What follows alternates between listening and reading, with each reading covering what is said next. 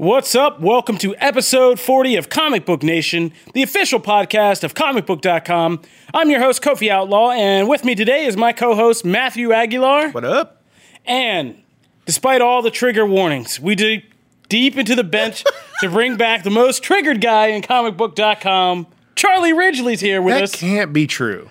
Uh, I feel like I always hear very, you guys yelling. I mean, it is here. very true. That that it we need a whole podcast true. to just to like unravel this. But uh, I don't say that in a bad way because you're a passionate, you're a passionate man. You and you, and you like what I you like. Excited about stuff, exactly. And that's what we need on this podcast. Uh, the people love passionate people.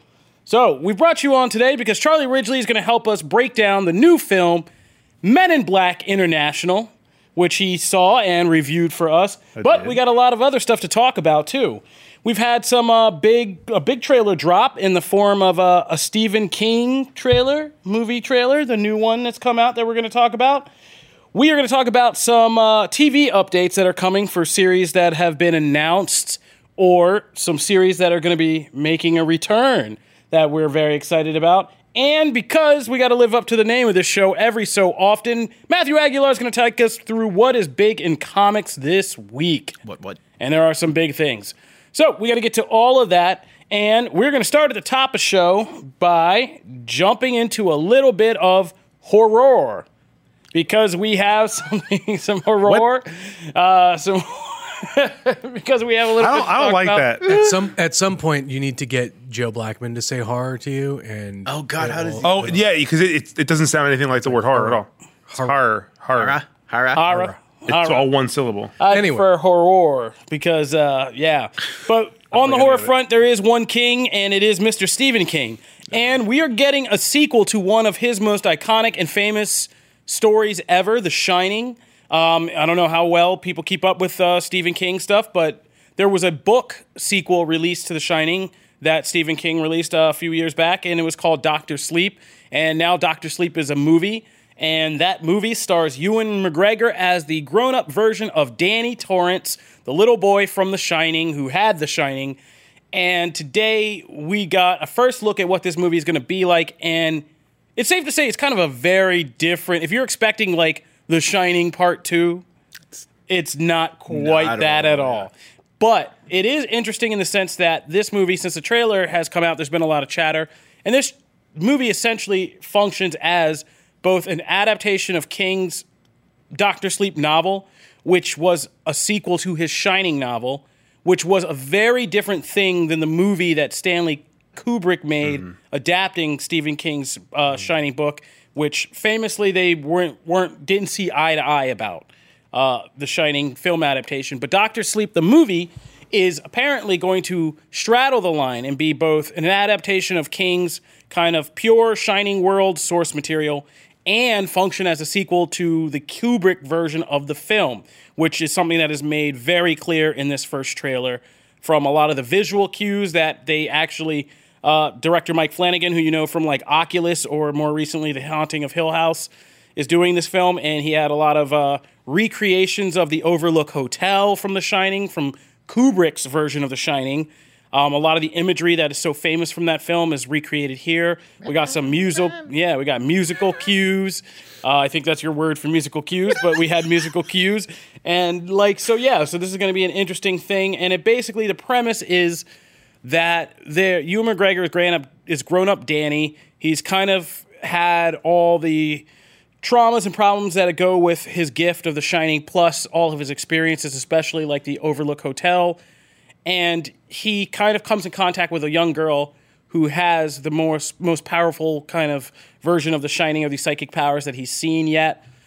But the twist is there's also this roving band of like what look like essentially gypsy kind of Shining vampire... Yeah, they're creepy. ...people led by Rebecca Ferguson, um, who basically find people with a Shining and feed on their powers. And, of course, now this girl's looking like a real great snack, and it's kind of up to Danny to protect her, but he's a damaged hero. So, and that's kind of what we get. And um, it was an interesting trailer. I think it, it, the first trailer plays on, like, what Mike Flanagan's strength is, which is this kind of line between supernatural and psychological horror, which is what he's very good at. Um, Oculus was very much his breakout film, which he made out, mm. out of one of his short films, is very much about that. And, of course, Haunting of Hill House was very much about that. It was a mix of kind of like families and psychological drama and supernatural horror. So we get that kind of taste of what that's going to be like in this trailer. There's a lot of shots of like Danny having a conversation with some entity or whatever this wall is. There's a lot of weird Stephen King things yeah. in here.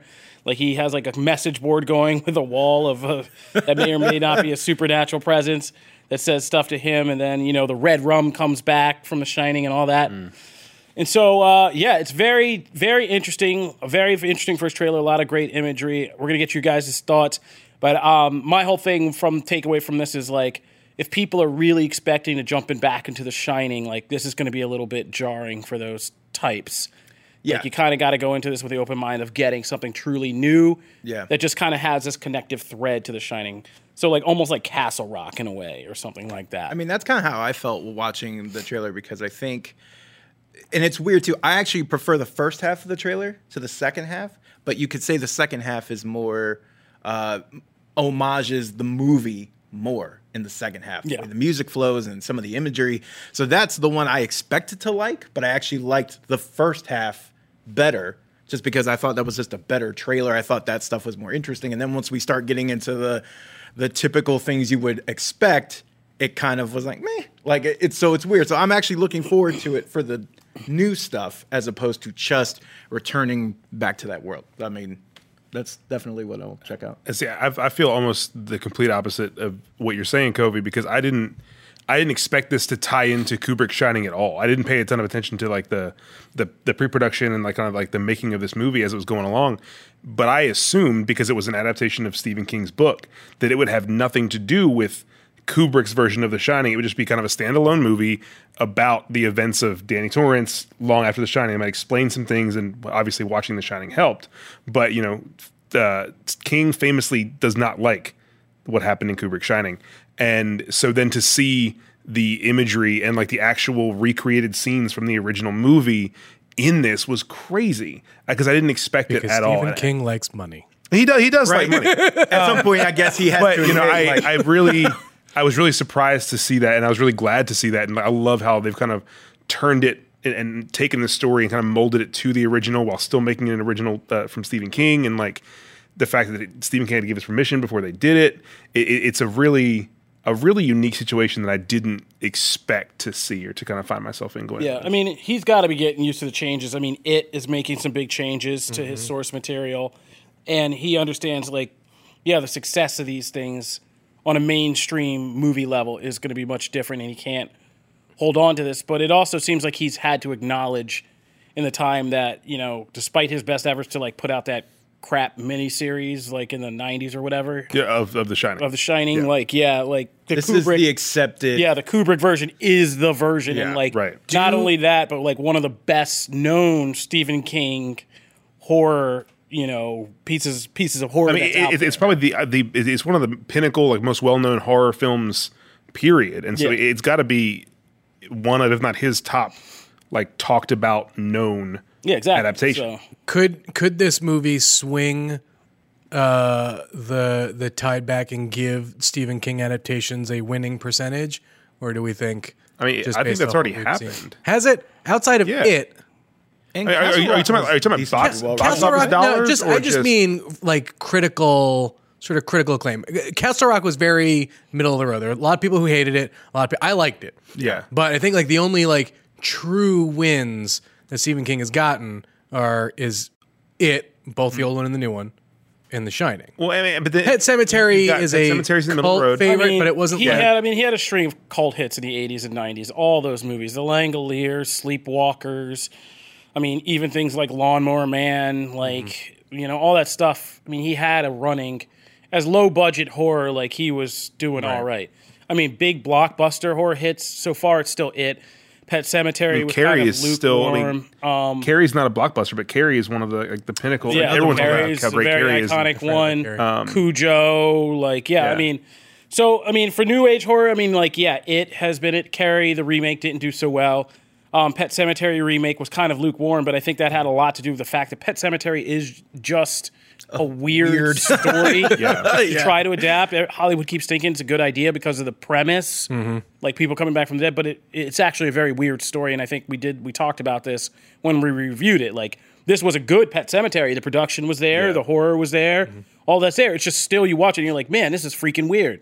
Yeah. Like, but that's the other thing is, is you look at like, okay, Doctor Sleep could initiate this like critical wave, but the Stephen King wave is already like, we are so far into it because of what it did, because it, I think, was that catalyst to do so many things. We don't know if they're going to be good or bad, but I mean, I almost once a month, maybe we write up something about how a new King work is being adapted so to T V or to film. And so in the next five years, we're going to have, I mean, dozens have, upon dozens have, of Stephen King adaptations. What, the um, Dark Tower thing is still coming. Yeah. Stand is in the works. Stand is still in the works. I mean, and then every, every like novella he's done that has been like lesser known is going, like, it already yeah. has a thing because Hollywood they, they want thinks, Stephen King's name. I mean, on. I mean, the work has already been done. Hollywood already thinks Stephen King is like a hot brand again. Mm-hmm. So, like, yeah.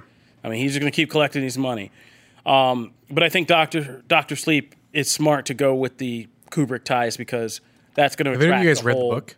Did you read the book of The Shining? Doctor Sleep is Shining. No, Doctor Sleep. I've no. read Doctor Sleep. Doctor Sleep is, is actually it's great. So that's why, like, I'm super excited for I it. I hate Stephen King, so no. like, yeah. I mean, I, I like Stephen King. I've heard really mixed things about Doctor Sleep from from big Shining fans. Like, mm-hmm. I know people are kind of like, some people really love it, and some people kind of like fall fell off on it. But that's, I think it's to be expected. Almost any time you have something so beloved like The Shining, yeah. and a yeah. sequel comes in all that time later, like. It's rare that you're going to get something. Yeah. He didn't that ruin it. So I mean, well. he didn't ruin it. So, like, there is potential here. Yeah, so, right. Um, yeah, I think it's going to be the things that'll draw people in will be the kind of the, the ties to Kubrick's film. But I think there is enough substance to the book.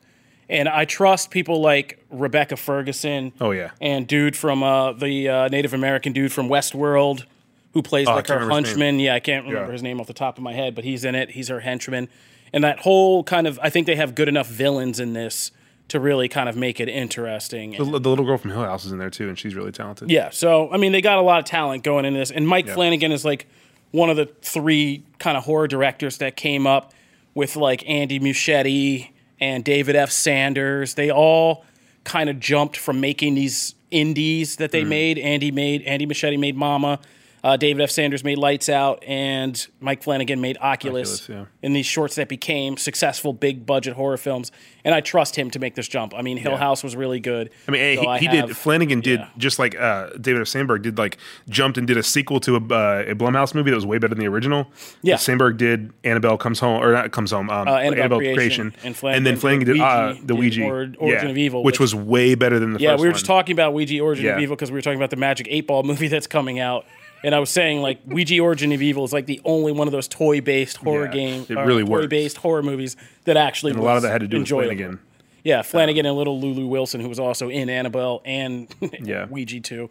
So, like, yeah. So I trust this guy, and um, I trust there's enough rich material in King's book to make it interesting, and enough kind of of his knowledge of the Kubrick film to really kind of make that connection solid. So I, I'm I'm kind of optimistic about this one. Nice. Yeah, it's a little wild that it's coming like, what, two months after It Chapter two? Yeah. Like right in that window, we're getting both of these movies back to back, and it's... Yeah. We're going to have our so either working out really lot. well for Stephen it. King said oversaturation. Like, or if, people will compare yeah, it if, if, if, to it. It. if it does really well, it, that's really good news for, for Doctor Sleep, which I don't think that it's going to do poorly at the moment. No, I don't see it doing poorly it. either. So, all right, moving right along, we're going to move over into the kind of animated slash anime side to talk about the first of three T V show announcements that were kind of uh, notable that kind of stuck out to us this week. And that is that The Boondocks is coming back. We talked about this a couple weeks ago because it You've was been kind on of that breaking. Boondocks beat. Yeah, we were on that Boondocks beat. I'm always on that Boondocks beat. But uh, we got word from John Witherspoon, who starred Friday and is the voice of Grandpa in the Boondocks, that it was coming back. He was just kind of offhandedly making the remark while talking to Joe Rogan, and everybody scrambled. We were like, "Well, what the hell does that mean?" Like, you know, and everybody yeah. was going into it. Are we finally getting Boondocks season five? We talked to the producers here at comic book dot com. Because uh, they have a new show called Sugar and Toys out, and we asked Carl Jones and Brian Ash, and they gave us a kind of non-answer answer that uh, kind of showed that, yeah, they were involved in something with the Boondocks, but they wouldn't say anything specific. Now, this week, we are getting the official information that the series isn't going to season five. It is getting a full kind of quote-unquote reimagining or reboot launch, and that series creator Aaron McGruder is back, and he's involved into helping to bring this back. Um, he stepped out of season four of the show, which they've just produced without him, and it was uh, obviously like the most hated and well-deserved for the hate, like because, lackluster yeah. season of the show. Someone that important yeah. leaves, and it's yeah, very somebody hard. who's has, you know, who is the D N A of this entire thing just like leaves. Um, but it, it is time, and, and McGruder hasn't. This isn't just on the T V side. McGruder, if you haven't been paying attention, has been. It's funny because he's like not down. You could tell he's so not down with like social media. So he's been like dropping new Boondocks con- cartoons through like famous people's just accounts. Just keeps handing it to people. Yeah. Like Charlemagne the God, radio personality. Charlemagne, like he's been giving him like, hey, here's a new strip. And Charlemagne puts it out on his Instagram. But um, if you look at the hashtag Boondocks is Boondocks back, you can find a lot of these strips. And uh, it's McGruder basically reacting to to modern times in the era that we're in. We're in such a different place now. Uh, it's funny because the Boondocks started as like the cartoon. I mean, the strip has been around forever, but the cartoon really caught on as kind of skewering the Bush era and a lot of stuff that was going on in pop culture in during the Bush era. Um, it didn't pull any punches when it got into the Obama era, and and then it went away. Yeah, and before. Then, Before Trump, this. yeah, before Trump happened, the Boondocks went away, and it's been quiet on that front. And now McGruder's back, and he has plenty to say about everything from, you know, Donald Trump and the realities of his presidency to the Mueller report and all that, to everything with the controversies that were kind of like Me Too and Time's Up and things going on with like uh, pop culture figures like the R. Kelly and Michael Jackson debates about who these men were and what do we do with their music. There's a hilarious one where Grandpa's like turning off the R. Kelly songs, like, I'm not listening to this anymore. He's like, I'm going back to good music, and he turns up Thriller, and he's like dancing again and like cheering, which is its own like little social commentary. Uh. So all of this is on the table, and you know it's going to be back, and I am so hyped because I think these days and times need the Boondocks, so oh, it's I'm perfect hyped for, it. for this. It's like any time when, uh, like during the off season, when you know, like Last Week Tonight, or even like S N L go off air for yeah. a couple months, and all this stuff happens, and you're like, dude, I wish it was still here yeah. so I could see what they're gonna say yeah. about that. Omar always has to do deal with that. Like every time he goes off for a season, he's like, he does like a fake headlines yeah. of things I think will happen by the time. And like, this is like off. perfect. Like we've been, oh my god, this would be amazing, an amazing. to see what they say about that climate. And so, yeah, I'm down. Yeah. I mean, if you haven't read our interview with Carl Jones and Brian Nash, because they give us one of the funniest answers is I just asked them, like, would Riley Freeman be down with Donald Trump? And their answer is hilarious and spot on for, like, how Riley Freeman would react to Donald Trump in, like, being president. And it's just, in like, it just makes me want this so bad. Yeah. Um, so, like, yeah, Charlie? I mean, I, I you know, I, I'm not as big of a fan as you are, I think, uh, because I was I was a little bit younger. Um, when it was going on, and I wasn't paying attention to it, but I, I've watched episodes here and there, and it was I always loved how it could be so politically driven and also really hilarious. Like like that was, other than South Park, one of the first, the only times I saw that. And I think today's age is so great for that, to have a counter to South Park, not to be in opposition to it, but to kind of work as a complement and to have a very different perspective um, than the guys that make South Park have. Yeah, uh, to come a- at it with it with a much a much broader, more down to earth. Like approach to making fun of what's happening in our world, and, and I think that there has not been a better time to have a show like the Boondocks than there is now. Yeah, I think it's nice to have some nuance that Boondocks yeah. has. Yeah. That South Park, which I love South Park's riffing on stuff. Yeah. But yeah, sometimes there is a little bit of a a subtlety that's missing. Yeah, the Boondocks nice. kind of has a voice where South Park is just like. And the South Park guys are kind of going through this right now, this depression, because they, they feel like, oh, we've been like totally nihilistic or something like that. Yeah. And now that hasn't worked out for society, whereas the Boondocks is a little bit more. Just a little. In its yeah. social commentary and stuff. So, yeah. So we're all hyped. Moving on to something we might not be as hyped for. We're hearing that a Fast and Furious animated series is getting made. Uh, Fast and Furious Spy Racers, like, yeah. That's so gross. I kept writing Speed Racers when I was, like, writing the articles. Like, it's it, in my mind wouldn't register, like, no, it's actually Spy called Spy Racers. Racers. Yeah, man. Oh, my God. Looking through this trailer again right now, like, yeah. It's not great. They don't, I mean, yeah. I mean, it's not um, even not great. It's so forgettable. It's it, literally, Netflix, a, who cares? Right? So Netflix is getting in on the Fast and Furious franchise with Spy Racers, and this trailer doesn't tell us anything. No. Like, it's just two souped up cars racing through, like, the aqueducts of Los Angeles, and it doesn't tell us anything about, like, what spying would be involved. Also, the style's so boring. I mean, it's the exact same style. It's the same thing they're doing with DreamWorks Animation, that is big partnership. They're doing the same thing with Jurassic World. Make a Jurassic World spin-off series. It's animated. It's going to be on Netflix. It's yeah. geared more toward, you know, young teenagers. It's and just, that's exactly what we're doing with with uh, with Fast and Furious. And it's just the it's fact just that it's missing style. Now, I do like teenage that, character yes, Tony Toretto. I do like that they're linking it somewhat. The younger cousin of Vin Diesel's Dominic it's, it's Toretto. The, Matt, it's the same story. I know. I did look. Literally, he's going to say Tony Dominic Toretto is my cousin, and that's the only thing you're going to see. And then he's going to get roped into a government situation. Yep. The synopsis says he's going to get roped yep, in yep. to a government agency that wants him to infiltrate race car drivers. It's like he is he is the Toretto name, but he's playing the Brian character. And that's... I'm not saying he's going to be it. good. No, I mean, that is a perfect thing. It is like, let's just lump Brian and, and Dom into one character. One character. Yeah. I know. I know. No, I'm disappointed. Like, I was... When we first... Like, uh, when I saw the headline, I was like, oh, yeah, that could be great. And then I watched it and read the Why thing. Would you like, think that could I be great? I don't know. Maybe. You don't know? I mean, just... I love the Fast and Furious franchise. The, I mean, as I wrote in the show notes for this, like, this thing has become a damn cartoon anyway. Yeah. So, like, you... you I mean, give me... some kind of cool if, action if, if, if, thing. If you give me Hobbs, it's a total satire of the, the franchise, and you're no. making a show that's, like, it's funny and, like... self-aware about give what's happening in the franchise. That's just awesome. Doing what they do in the films yeah. in more believable fashion because it's animation. Give me the cast of, of the things. movies, like, yeah. have them voicing their characters, do ridiculous stuff, and have it in a fun, energetic visual style, and I'd watch that. Yeah. But that has none of the personality. But, but that and I won't. And, and the, the thing is that you're we're reading into this because it's our jobs, but no one's going to do that. It's on Netflix, so it's free to most people. You're going to, oh, Fast and Furious. My kid likes that, and then Netflix makes money. Yeah, instantly. Yeah, and they, they oh, we, spend almost nothing on it. We know the it. business side of this. It's, like, it's that's what we're saying ridiculous. is gross. Like, we know the business side. It's of this. It's just a bummer. It's like your franchise is stalling a little bit. What do you do? You animate. I mean, like, and you throw well, and it out they, on they have like a spinoff series for every DreamWorks franchise on Netflix. Yeah, like Trolls, you know, like, Trolls. Yeah, How to Train Your Dragon, Puss in Boots, um, Boss Baby. Has a like four well, different series on there because that's I mean that's a good series idea.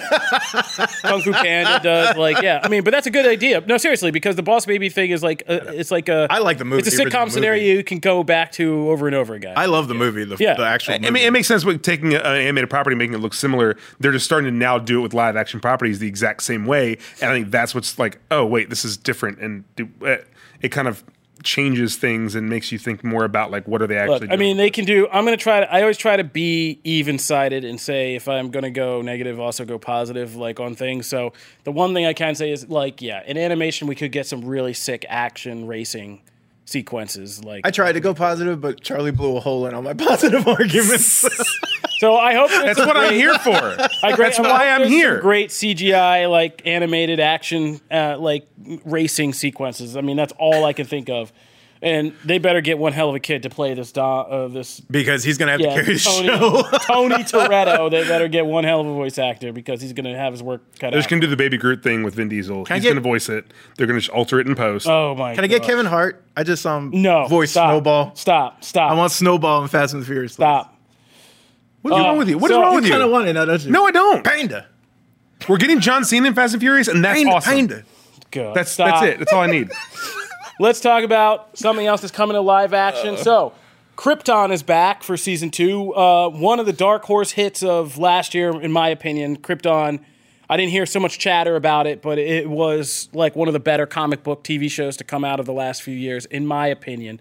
Um, just what they do with the Superman mythos and the kind of way they spun that. It has a great cast of actors that do really good jobs. And, yeah, some good production values for, for this D C, live-action D C stuff. So season two is now back after a big kind of cliffhanger from season one. And one of the biggest selling points for season two in all the trailers has been the fact that they're bringing in Lobo, uh, D C's, you know, big bounty hunter. And now... Lobo's already kind of set up to get his own spin-off series over at Sci-Fi, which I'm kind of happy about, because I've been waiting for Lobo to to do something in live action D C for a lot of years, since we've been reporting on this movie for like ten years. Um, the Michael Bay Lobo movie? Still in development with Michael Bay. I don't know. But I think, you know, I always get nervous, especially now, right now, on something like Sci-Fi, that they're putting the cart before the horse, because, like, let's get through sci like a couple episodes of Krypton. Let's let this Lobo yeah. character kind of gel. Let's let the actor who's uh, playing him, uh, Emmett Scanlon, who's from Constantine, like, let's let him get some fan, like some fan cred, some street yeah. cred under him. And then you announce me in Lobo series, because I feel like this is almost like the opposite of Swamp Thing right now. Like, Swamp yeah. Thing got canceled right after I started getting into that, and like, and it just got here. And it's like, Krypton just got here, now you're telling me to get signed up for Lobo. Well, Sci-Fi, you also took away Happy, and you also took away Deadly Class. Sci-Fi so takes away like, everything. Yeah, it takes away everything. So, like, it's hard for me to even think this headline like could last until this show actually premieres. Because it's not like the C W where you have faith that they'll keep it around for a while. You yeah. Because like Batwoman had that, right? We didn't even see her yet, and they're like, well, she's probably already getting her own series, yeah. and we're yeah. going to develop it. But we know they'll stick with something. Yeah, well, it hasn't launched. Like, I, I'm, I'm already going to, like, I can guarantee yeah. it's going to run at least four seasons. But Sci-Fi doesn't least. have that kind of cred. Yeah, as no, and, and, and that's the problem around. Because they make great stuff. Yes, like, like I mean, it, it's I, I, the like total yeah, opposite of what C W's freaks doing. Me out in the sense that, like, I feel like Krypton's going to run. If season two doesn't pick up, like, in three weeks, we're going to be hearing. So uh, Krypton's getting the yeah. axe. What about that Lobo? What? Yeah. What about that Lobo? What? I don't remember. I mean, what every, you're every single about. year, I, w- I was looking through the the shows, like the original shows from Sci-Fi, and I could count on three fingers, like the ones that have made it past three, three and a half years on the air. Yeah. Like, Battlestar Galactica yep. was on Sci-Fi. That That's really only one of note. Like, every other great show that people have loved on what Sci-Fi about the, uh, is gone. Uh, Magicians went for four, right? Four, yeah. Four, I think. So that was one of the other ones. Maybe, maybe five. Something I could be wrong about right. Magicians. Magicians was, was one of the got, longer ones. Got a yeah. life. Uh, Earp show, but like, uh, Winona Earp is still in limbo after season three okay. or season two. Um, oh, and then you got like, all the ones that people love went away. Deadly Class, Happy. Uh, Did people love Deadly Channel, Class? Channel Zero. I mean, people talked about Deadly Class. Channel Zero. Um, the Expanse. W- the Expanse was like the most celebrated show they've ever had, yeah. critically. And then they, they axed that after three years, and the Amazon picked it up. It's everything on Sci-Fi I get excited they about because divert, they have great ideas, but they then it just that money to Sharknado. It just goes. Aww, it just goes away. That's the franchise that keeps that channel alive. Then make a, oh, make a Hel- Sharknado Van, T V Van series. Helsing, I think made it to four. Yeah, oh, man, Sharknado keeps that keeps Van Sci-Fi Helsing going. Made it to four. Okay, all right. You so say what so, you so far we've named three. Yeah, like I said, three fingers and Sharknado. Yeah, oh, there's a movie series. Man. Make a Sharknado T V series. I don't care. So Ian I mean, Ziering will do it. He needs stuff to do. Swamp Thing's canceled. The other thing about this Lobo thing is it's hard for me to feel like Sci-Fi will will be able to sustain this, because this feels like a series where you have to go to a lot of, like, unless there's something about the series that they're doing, like where Lobo's just wandering around Earth the whole time, which sounds like Inhumans all over again. Like, it's it sounds like high production costs. Mm-hmm. Like, you need the makeup. Hey, Krypton's for aliens. Got some pretty high production yeah, costs, though. I, yeah, yeah, and I don't think Krypton's going to be around two like, years only, from like, now. Two of those people need really? makeup, as opposed to, to putting your main character slathering from? him in makeup the whole time. Plus, he's got to go around to all these weird places in the universe and to, like, alien bars. He's basically just like roll around in baby powder and. With, like, I think yeah, Krypton has a shot. But, like, Krypton has a creating, shot if it moves somewhere else. Yeah, and trying to create all these kinds of like aliens and alien locales that Lobo would have to be doing jobs in seems like way too high of a cost for this kind of show. Just make him a bar owner. He just owns a bar. Never leaves the bar. Yeah, like, he never leaves the bar. Everybody comes to him. That's his whole thing. I don't have to bat anything on everybody. Everybody the, comes to me. All the fight scenes are like the ending scene of Glass, and they're just out in the parking lot. It's going to be like, on Sci-Fi, I feel like, I'm scared that it'll be like Lobo spending a season wandering Earth looking for his bike. Like, get off of Earth. And, and then like, the finale, yeah. they're like, he finally gets to yeah. ride it. And he, like, the last shot is him zooming towards the sky. That one season of Smallville all over yeah, again. Exactly. You only get so, one doomsday punch. I mean, so I want to believe in this, and I want to believe we can get the violent, because I remember when they started making Lobo, like, adult-themed comics. Yeah. Uh, and they started being things I couldn't look at in comic store. They had to be on the top row with a paper over the front of them. Like, that's where I really got into that guy. And I was like, whoa, what? You know, stealing. I like Lobo, looking. but I'm, I'm going to be honest. The most, like, the most, the biggest Lobo moment that sticks out in my head is when the D C Marvel series came out and he went up against Wolverine. Yeah. Yeah. That's I mean, like, the, honestly, the biggest thing. He's the riff off of Wolverine. Yeah. The best that's thing I think purpose. of is, um, what's his name? Brad Garrett from, like, Everybody Loves Raymond, doing him in, like, the animated world and, like, in him and Superman, the animated series, yeah. or Justice League. Like, those are my biggest, fondest I memories forgot. of Lobo. I, I can't think of Lobo without thinking of Roman Reigns because the he looks he looks thing? just like him in the every armor? way, and like the hair and the facial hair. And like when I first was, I was like writing freelance here, I wrote a thing about how Roman Reigns should be Lobo, and like that was one of the first big things oh I did. God. And I always like it always associates now, and I can't like see them apart. Now every time I see Roman Reigns, I'm gonna think you are Lobo. welcome. Ba-na. He's Bana. breaking into Hollywood Bana. now. This can be his Black Adam. We can see that movie in like fifteen oh, years. Man. All right. It'll we're be great. Way, we're still getting way ahead of ourselves. So to sum this all up, Lobo, we want to believe in you, but we, I mean, we also are practical bettors, so we don't just like throw our money on the roulette table haphazardly. So True. I don't have a lot of faith that this will make it and sustain it, but prove we, me wrong. We will, we will see a season. Maybe. Maybe. I don't know. If Krypton falls, like I don't see this actually getting continued, because what is it spinning off from? Oh, yeah, exactly. Yeah. So, all right, moving right along, we got to live up to the name of this show and talk about some comics. Yeah. So Matthew me... Aguilar is going to take us through what's hot in comics this week. I'm going to roll through these pretty quick here. Um, so uh, first, just a thing of note, uh, you can actually see some of the behind, like the after credits of Absolute Carnage scenes. Those are starting to roll out every week in certain books, so just keep your eyes out for those, because that's all going to be kind of like the Wolverine ones. There's where, also variant covers on them too this time, which is new. yeah, like, which is like the little Carnage. Yeah, like you the, actually see the effect. Venom and symbiote Spider-Man. Yeah, some covers have just the plain white logo, and some have like a bit of Carnage symbiote attached to it, which so is pretty cool. It's it's pretty cool, especially if you I mean, if you're a variant hunter. I'm waiting for the die-cast cutout cover or something, because those are the ones I like. Uh, we also have Amazing Spider-Man twenty-three, which uh, Hunted ended in the last issue, but this is the epilogue.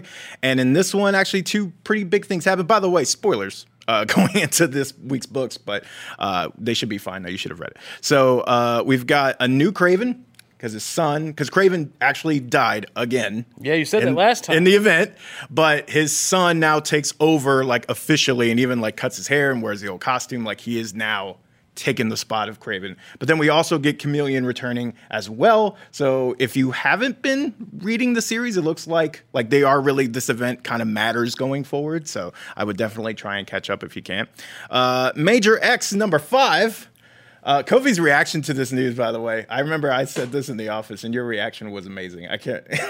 When I said that uh, they reveal who Alexander, who he is the son of, which is Cable and Storm. And I remember I said that, and you were like, you just shook your head and like Boo. made a it sounds. It uh, sounds like some Rob Liefeld stuff. Like, so it, it's a it's a perfectly it's it's an X-Men thing. That is a thing that you just expect X-Men to do. It's true. No, not really. Well, are you I kidding me? Oh, I mean, are we expecting really? X-Men to do no. bad things? It's not the weirdest no, combination I've seen. It's not, the, it's not, it's not a weird combination. It's just like, why? Like, yeah, I mean, it just opens up. It gives me a headache because I know I have like ten more years of storytelling about Cable and Storm now. That just gives and like, me a, is Storm not with Black Panther anymore? When did that? When did that? And not like, happen, like, and for me, the original, only, yeah, the pure, only some comics, because Storm was all in Wakanda yeah, in, me, in like, the Shuri comic and, and stuff. And even then, like, I didn't buy it. It felt like that episode of South Park where they just tried to get, like, Toka to get with the one black girl in school. Like, it just didn't feel, like, natural. It's like, wouldn't it be great if this African character and his African oh, character... Oh, I'm sorry, you mean, like, Michonne in Walk- the Walking Dead comic through the whole thing? Uh, yeah. And it basically, Every, yep. and it basically, because to me, the purest Storm relationship is always going to be with with Forge. I do love like Storm and Forge Storm is like the best. Like that stuff is awesome. That was like a real relationship okay. so that now, somebody. So now we know really why Kofi yeah, is on because he Kofi justice ship, for Kofi Forge. Ship Storm and Forge. Yeah, oh, so. heavily. I mean, because Chris Claremont like put a lot of work into making like these yeah. cool moments and stories, and just like. Her making out with like Forge and making it rain, and they're standing dead. Like that That's kind of stuff moment. is like it's awesome. Forge gets no respect these days. Forge does not no. get any and respect. And Forge needs to come respect. back and kick some X-Men ass. Personally, he should be like the secret villain of like a major. So story. man, I will make sure to keep an eye out for when that like inevitable Forge number one yeah. comes out. I just out wanted later. to be like unmasked as like this awesome villain that everybody loves, and it turns out it's just Forge the Maker. That'd be like awesome. So so we also moving right have... along for my hurt feelings. We also have Detective Comics one thousand five, which is the finale to the Arkham Knight arc.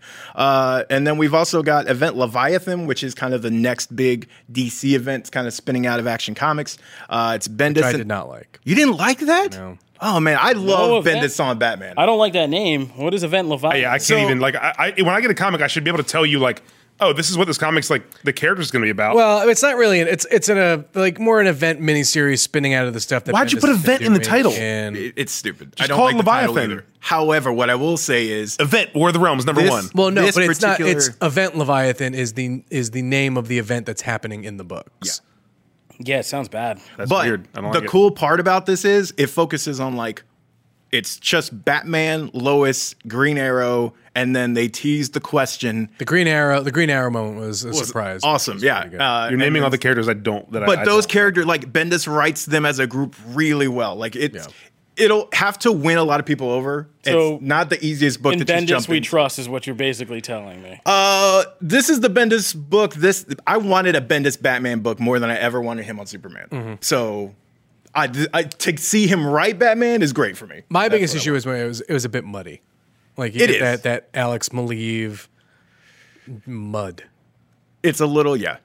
I, I do like the artwork. The artwork. Yeah. Yeah. I do like to see Bendis with other artists, and I know he has like three I mean, I that love, he always wants to work with. I love, man. I love that. Like his the stuff that they did on Daredevil was great.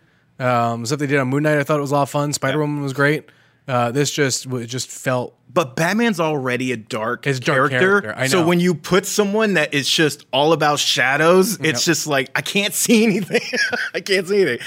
Uh, oh, mixed bag. All right, yeah, a mixed bag. Uh, and then last year I have Prodigy number six. Uh, I know I have just gone on about this book a You've couple times. It. I love this book, man, and it ends its arc, uh, and it was awesome. It's just a fun Indiana Jones what type adventure. Is that the Mark Miller book? Yeah. Oh, okay. That's yeah. That's and it's just fun. So it ends here. This is like, you can actually read all the six issues and it's just one adventure and it ties. All right. It. So yeah, that's it in comics.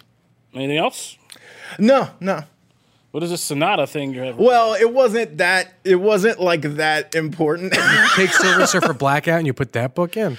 Silver well, Surfer Black's a great comic. Go read it. I cut that one too, by the way. Thank you very much, because nothing really happened in it. And it's, it's true. Yeah, it's kind I think you were trying to cut time, and Kofi was like, no, no, no. I know. You wrote something. Make sure you own it. I kind of keep it honest with the people. I was trying to cut time. I keep it honest with the people. But then you, you call me out and put me on blast. You can't hide in these show notes. Jesus. All right. I know you have reason to leave after that, but stay tuned, because when we come back, we are going to talk about the two new films dropping in theaters this week, Shaft and Men in Black International. Let Tend Dental make your dream smile a reality. We offer a variety of top-rated treatments, including Invisalign aligners. And for a limited time, Tend is offering seven hundred fifty dollars off orthodontic treatments. Offer valid through January thirty-first, so don't wait. Visit hellotend.com slash sale. That's hello, T-E-N-D dot com slash sale. And book your free consult today. All right, so I'm going to take Shaft first, because I uh, they sent me out to see this. I don't know why they sent me, but like I'm just kidding. I went out to see it because I love it. Because I love Shaft. Because Shaft's a bad mother. Shut your mouth. And uh, yeah, I mean, uh, Shaft is one of those characters that got me into blaxploitation. People who at, listen uh, to this have no idea, Kofi. I know. I know. That's the kind of joy of it. I know who I am, Jay. Thank you. Uh, but... Uh, Basically, like, it got me into blaxploitation uh, films when I was, like, a very impressionable age as a teenager. And um, Shaft and Superfly were, like, the two that, of course, I jumped into before, like, the Mac and a bunch of other stuff. But Shaft was always, like, the cool black James Bond for us, who, if you didn't... I mean, I also watched James Bond, but it was cool to have a black James Bond. They even make a really great joke about that in this movie. Um, they make it in the trailers, too. Yeah, yeah, yeah, yeah. So... Basically, I'm sure if you've seen the Shaft trailers, you've seen the joke about, you know, Samuel L. Jackson saying, if that dude James Bond was real, he would think he was me. So um, Shaft is basically, at this point, with this installment from Tim Story, who did Barbershop and Fantastic Four, the original movies and all that stuff, uh, this Shaft just kind of doesn't take itself seriously. It's kind of like a self-parody. Um, in the sense that it's a comedy movie, mostly, almost, it's an action comedy, but mostly heavily on the comedy. And it's about... Samuel L. Jackson's Shaft, who was introduced in the two thousand one as the nephew of uh, Richard Roundtree, the original Shaft. Um, so this one is even like nineteen years later. He had a kid with Regina Hall, who he became estranged from, which is the whole point of the story about how he kind of got estranged from his kid and his family. Um, but when something happens to the younger Shaft, one of his friends, he realizes he's in the middle of a case in, in Harlem and try, in New York trying to investigate that he, because he grew up, his mom didn't want him to be like his dad. So he's more, he becomes an F B I data analyst, and he's kind of a nerd millennial. He has like a lemon tower in his kitchen and stuff, which is like a whole gag and conversation in the movie. But he's just kind of the opposite of old school Shaft. And so he has to go and kind of make contact with his dad, and they got to hook up and become this odd pair buddy cop thing going on and try to solve this case. And like I said, what's great about Shaft is that it doesn't take itself seriously. It's self-parody. It's just basically an excuse for Samuel L. Jackson to get back into a character he can just kind of walk into and riff on how much he hates like millennial kids and stuff like that. Is basically what it's this Samuel L. Jackson's Get Off My Lawn movie. Yeah, exactly. I mean, exactly that's what it sounds like. Except they make it really funny and enjoyable. Yeah. Um, and the kid who plays his son, uh, I'm blanking Brandon, on his name. Brandon T. Usher. Yeah, Brandon T. Usher is really good about kind of knowing his role and being this kind of new age dude, but not like being a stereotype. Like he's not just a complete, you know, coward and stuff. Like he, part of the movie is just him realizing just how much Shaft, you know, pun intended, is in him, like, and kind of finding his own. Yes, I'm not saying that pun intended as a nasty joke on the podcast, Charlie. This is a joke that's made over and over again in the movie. Oh, I believe it one hundred percent. Yeah. It's on the poster, yeah. Isn't it? Like, yeah, I mean, that's like the whole that, thing, yeah. As I say, is like, you know, there's a club scene where old Shaft takes young Shaft out, and he's like, this is my son, and Junior. And you're like, the two girls' instant response is, nothing Junior about this Shaft. Like, that's, this is what this movie is. So you have to understand going in, like, when I say this is self-parody and, like, a comedy, I mean it. Like, yeah, all the it way. Is just every lowbrow Shaft penis joke you can think of, sex joke, you know. Oh man, there's a thing where like they do something really gross with just like Samuel L. Jackson's beard being covered in glitter and a female character. Like it's mm-hmm. just, it's just like that, wow. And it's really enjoyable. It's very pulpy kind of, you know, pulpy crime noir spoof comedy, and it really works. It's very enjoyable just to see. You know, Brandon T. Usher, Samuel Jackson, and eventually Richard Roundtree also get in on the action. And uh, thankfully, they do away with one of the dumbest things from the series, which is they just finally say, like, Richard Roundtree, he was like, there's like a line where he's this talking to Samuel that. Jackson, and he's like, yeah, you know, yeah, he pops up to something, something. He's like, well, now that you're not pretending to be my uncle anymore, or something like that. Like, which is still so crazy to me, because, like, you look at those two characters, they play father and son. Richard Roundtree looks super old. He's out of shape. He's got, like, a gray hair and gray beard. And Samuel Jackson's, like, the action star of the movie. They're, like, Six years apart in age. Oh, well, yeah. Samuel L. Jackson, I will say, it's there are some so shots crazy. Where you can tell Samuel Jackson is still trying to wear, like, tight pants and leather in this. Yeah. I mean, he's definitely looking a little bit older. Yeah, but he looks great for, like, seventy. Yeah. Yeah. It that, that blows my mind. Yeah, but it just, it is funny. And the three of them, the final, the final action sequence is great with the three of them.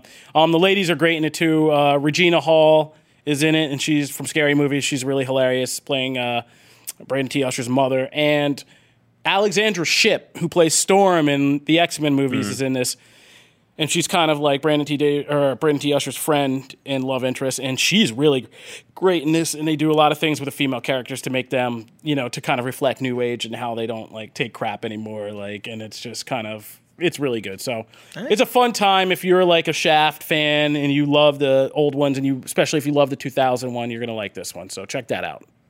I'm still waiting for the Michael Cera Shaft movie. Oh, gosh. Wow. Phil Twitter wants it to happen. So, moving you, right Donald along, Glover. We're going to finish up today with our breakdown and review of Men in Black International. Uh, Charlie and I saw this movie, but uh, Charlie stepped in and reviewed it for us, so I'm going to let him go out on this hill first and take the initial gunfire. Um, I don't know if it's like... It's not very good. I'll just I'll just go out and say it up front. Like it's it's a new version of Men in Black. You know, you have Tessa Thompson and Chris Hemsworth taking over for uh, Will Smith and Tommy Lee Jones, and they're kind of taking the adventure to different places all over the world. They're kind of starting in London. There's this mystery, and they kind of go around the globe trying to find this weapon and trying to uncover this secret in the Men in Black London organization. Um, and it's directed by F. Gary Gray, who you know, I love Barry Sonnenfeld for his work that he directed the first three Men in Black movies, but like F. Gary Gray is a fantastic director, and I will always like, okay, of course F. Gary Gray is a better a better filmmaker, and there's a lot to get excited about going into that. Kumail Nanjiani is the voice of, of the main alien Hi. character. It's great. There's so many things to love about this, but none of them really work out, um, which is really, really disappointing. Yeah, Hemsworth and Thompson are great together in Thor and in Avengers, and they're good together here, and they both give good performances, but the characters are like completely hollow and really boring. Um, they don't have, at the beginning, Tessa Thompson's character is really interesting, and then they just kind of like go away from it to make some like love story jokes that don't ever really land. Um, Kumail Nanjiani remains funny the whole time. Pawnee is like the best part of the movie. Um, but it, it, Kofi and I talked a lot of, after the movie about why this movie didn't work. Part of it is not having Will Smith, like the ability to have somebody who can be completely bewildered and lost, but also so confident yeah. and exciting at the same time. Um, you know, Tessa Thompson and Chris Hemsworth, each of their characters were like a half of what, if you, yeah. if you put their characters together, you got Will Smith's character Agent J. Yeah.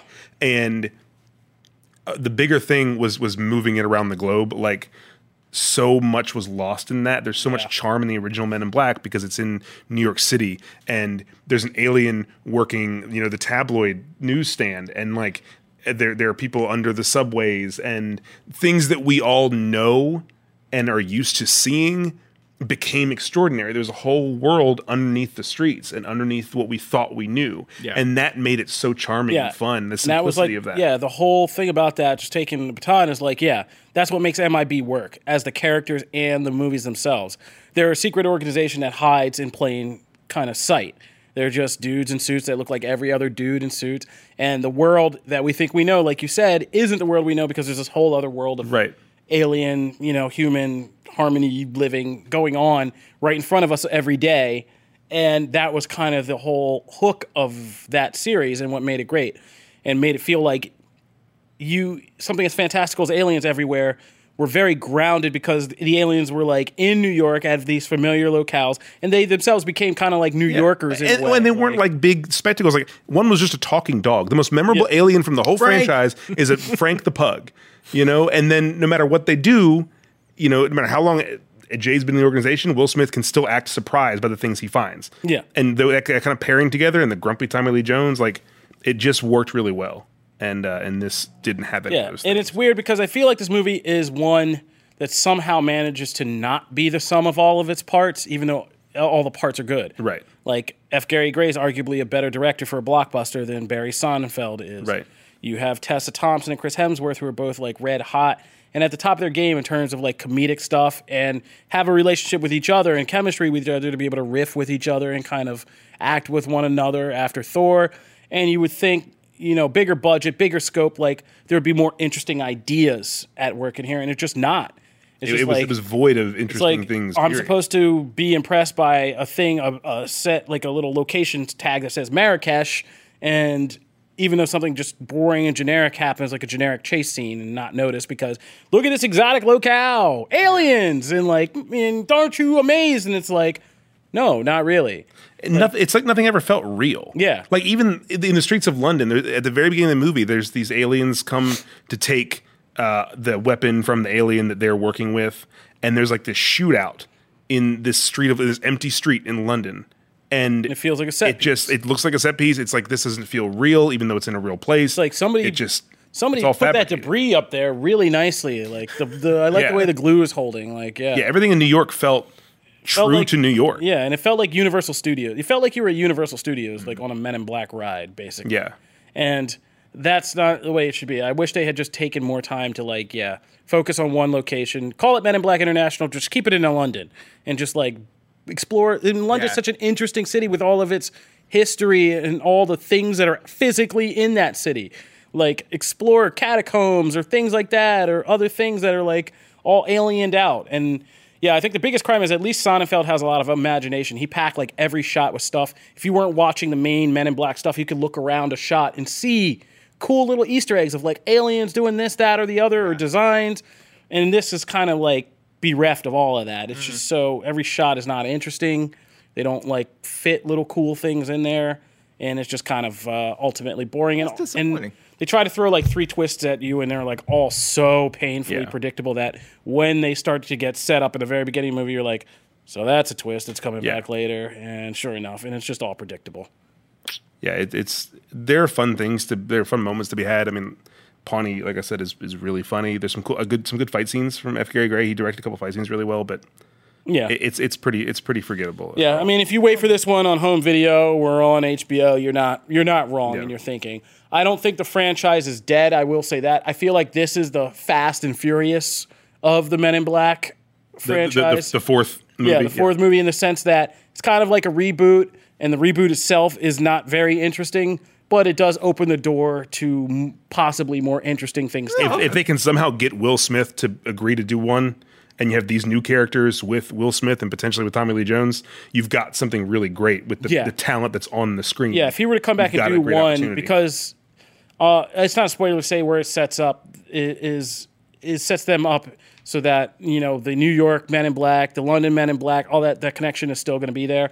And, like, yeah, if you threw Will Smith back into the next one, like, yeah, you would you would give this a shot of fuel that it needs. So it's not dead because, yeah. like like I said, the parts are all good, but yeah. just somehow the sum of them is just not.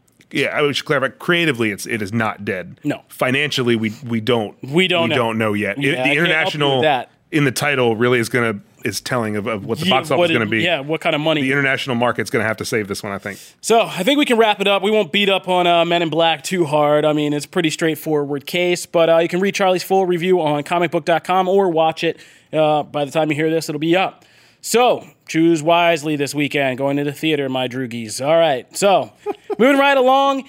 If you are just getting into this Comic Book Nation journey, we put up new episodes every Wednesday and Friday on comic book dot com. We have an R S S feed there. You can subscribe to the show. You can subscribe on a bunch of your favorite listening platforms, iTunes, iHeartRadio, uh, Stitcher, Spotify, Google Playlists, Google Podcast, and you can tell any Amazon Alexa device to play Comic Book Nation podcast, and we'll fire up for you. We also appreciate you guys leaving some good reviews on these venues. If we find uh, five-star reviews from you, we read them on the show periodically, and we send you some comic book swag. And I am happy to announce, as Jim Viscardi holds it up proudly, Boom. we now have official Comic Book Nation t-shirts. Boom! Not just comic book dot com t-shirts, but Comic Book Nation t-shirts, so that you guys, you true fans, can go out there and represent in the fully correct way Uh, for the show. Look at that pretty logo. And to kind of kick off this milestone, we're going to read a couple reviews Ooh, and send couple. some people some of these nice new t-shirts. So uh, we're going to read one called Worth It from Jeremy from A R. And Jeremy said, I went on a cruise and mostly watched Cartoon Network the entire time. I'm thirty-one years old. Good detail. Because it was the best thing on. Thank you, Adult Swim. I found this podcast trying to research who the sixteen Titan would be. Uh, because the network spammed it. I really like the host and, of course, love the movie series they talk about. I feel like I gained useful information listening and added it to my list of twenty-one other podcasts I keep up with each week. My job is easy, so I just listen all day. Thanks. No, thank you, Jeremy, very much. And if you hear this, let us know. Hit us up so we can get you a comic book t-shirt. For realsies. Uh, Come for the Nerds, Stay for the Nerds by Kenny Plus Music. It's awesome to have a condensed spot for all my fandoms to be discussed. Between this and a wild podcast has appeared, I'm up to date each week on everything happening in my nerd life. Thanks for being my go-to source. That's a shout-out to our sister podcast, A Wild Podcast Has Appeared, which is a Pokemon podcast. So if you're a Pokemon fan, be sure you are also subscribing to that one, because as you can see, it's getting some love. And Awesome P C by A. Herbert. I think that means podcast. Yes, podcast. Awesome podcast Makes by sense. A. Yeah. Herbert. Love this show. The Outlaw brings amazing insight and perspective. Clean and fun. Give it a uh, listen. Outlaw. Are you the Outlaw now? Is that what we have to call you? I, I don't claim to be. I don't know. Uh, I'm just a guy. I'm just no, a guy. No, my father is the Outlaw. Podcast. So those are three reviews we like to thank you for. If you guys want to continue the conversation with us, hit us up at the hashtag Comic Book Nation. And also, if you heard your review read, hit us up there and let us know where we can send your t-shirt. We need your size and we need your address. If you want to hit us up individually, you can always find me on Twitter at Kofi Outlaw. You can hit me up at Matt Aguilar C B. And I'm at Charlie Ridgley. That'll do it for this episode of Comic Book Nation. Thank you guys for riding with us. forty episodes strong, and here's to forty more. We'll see you guys next time. We're out. Deuces.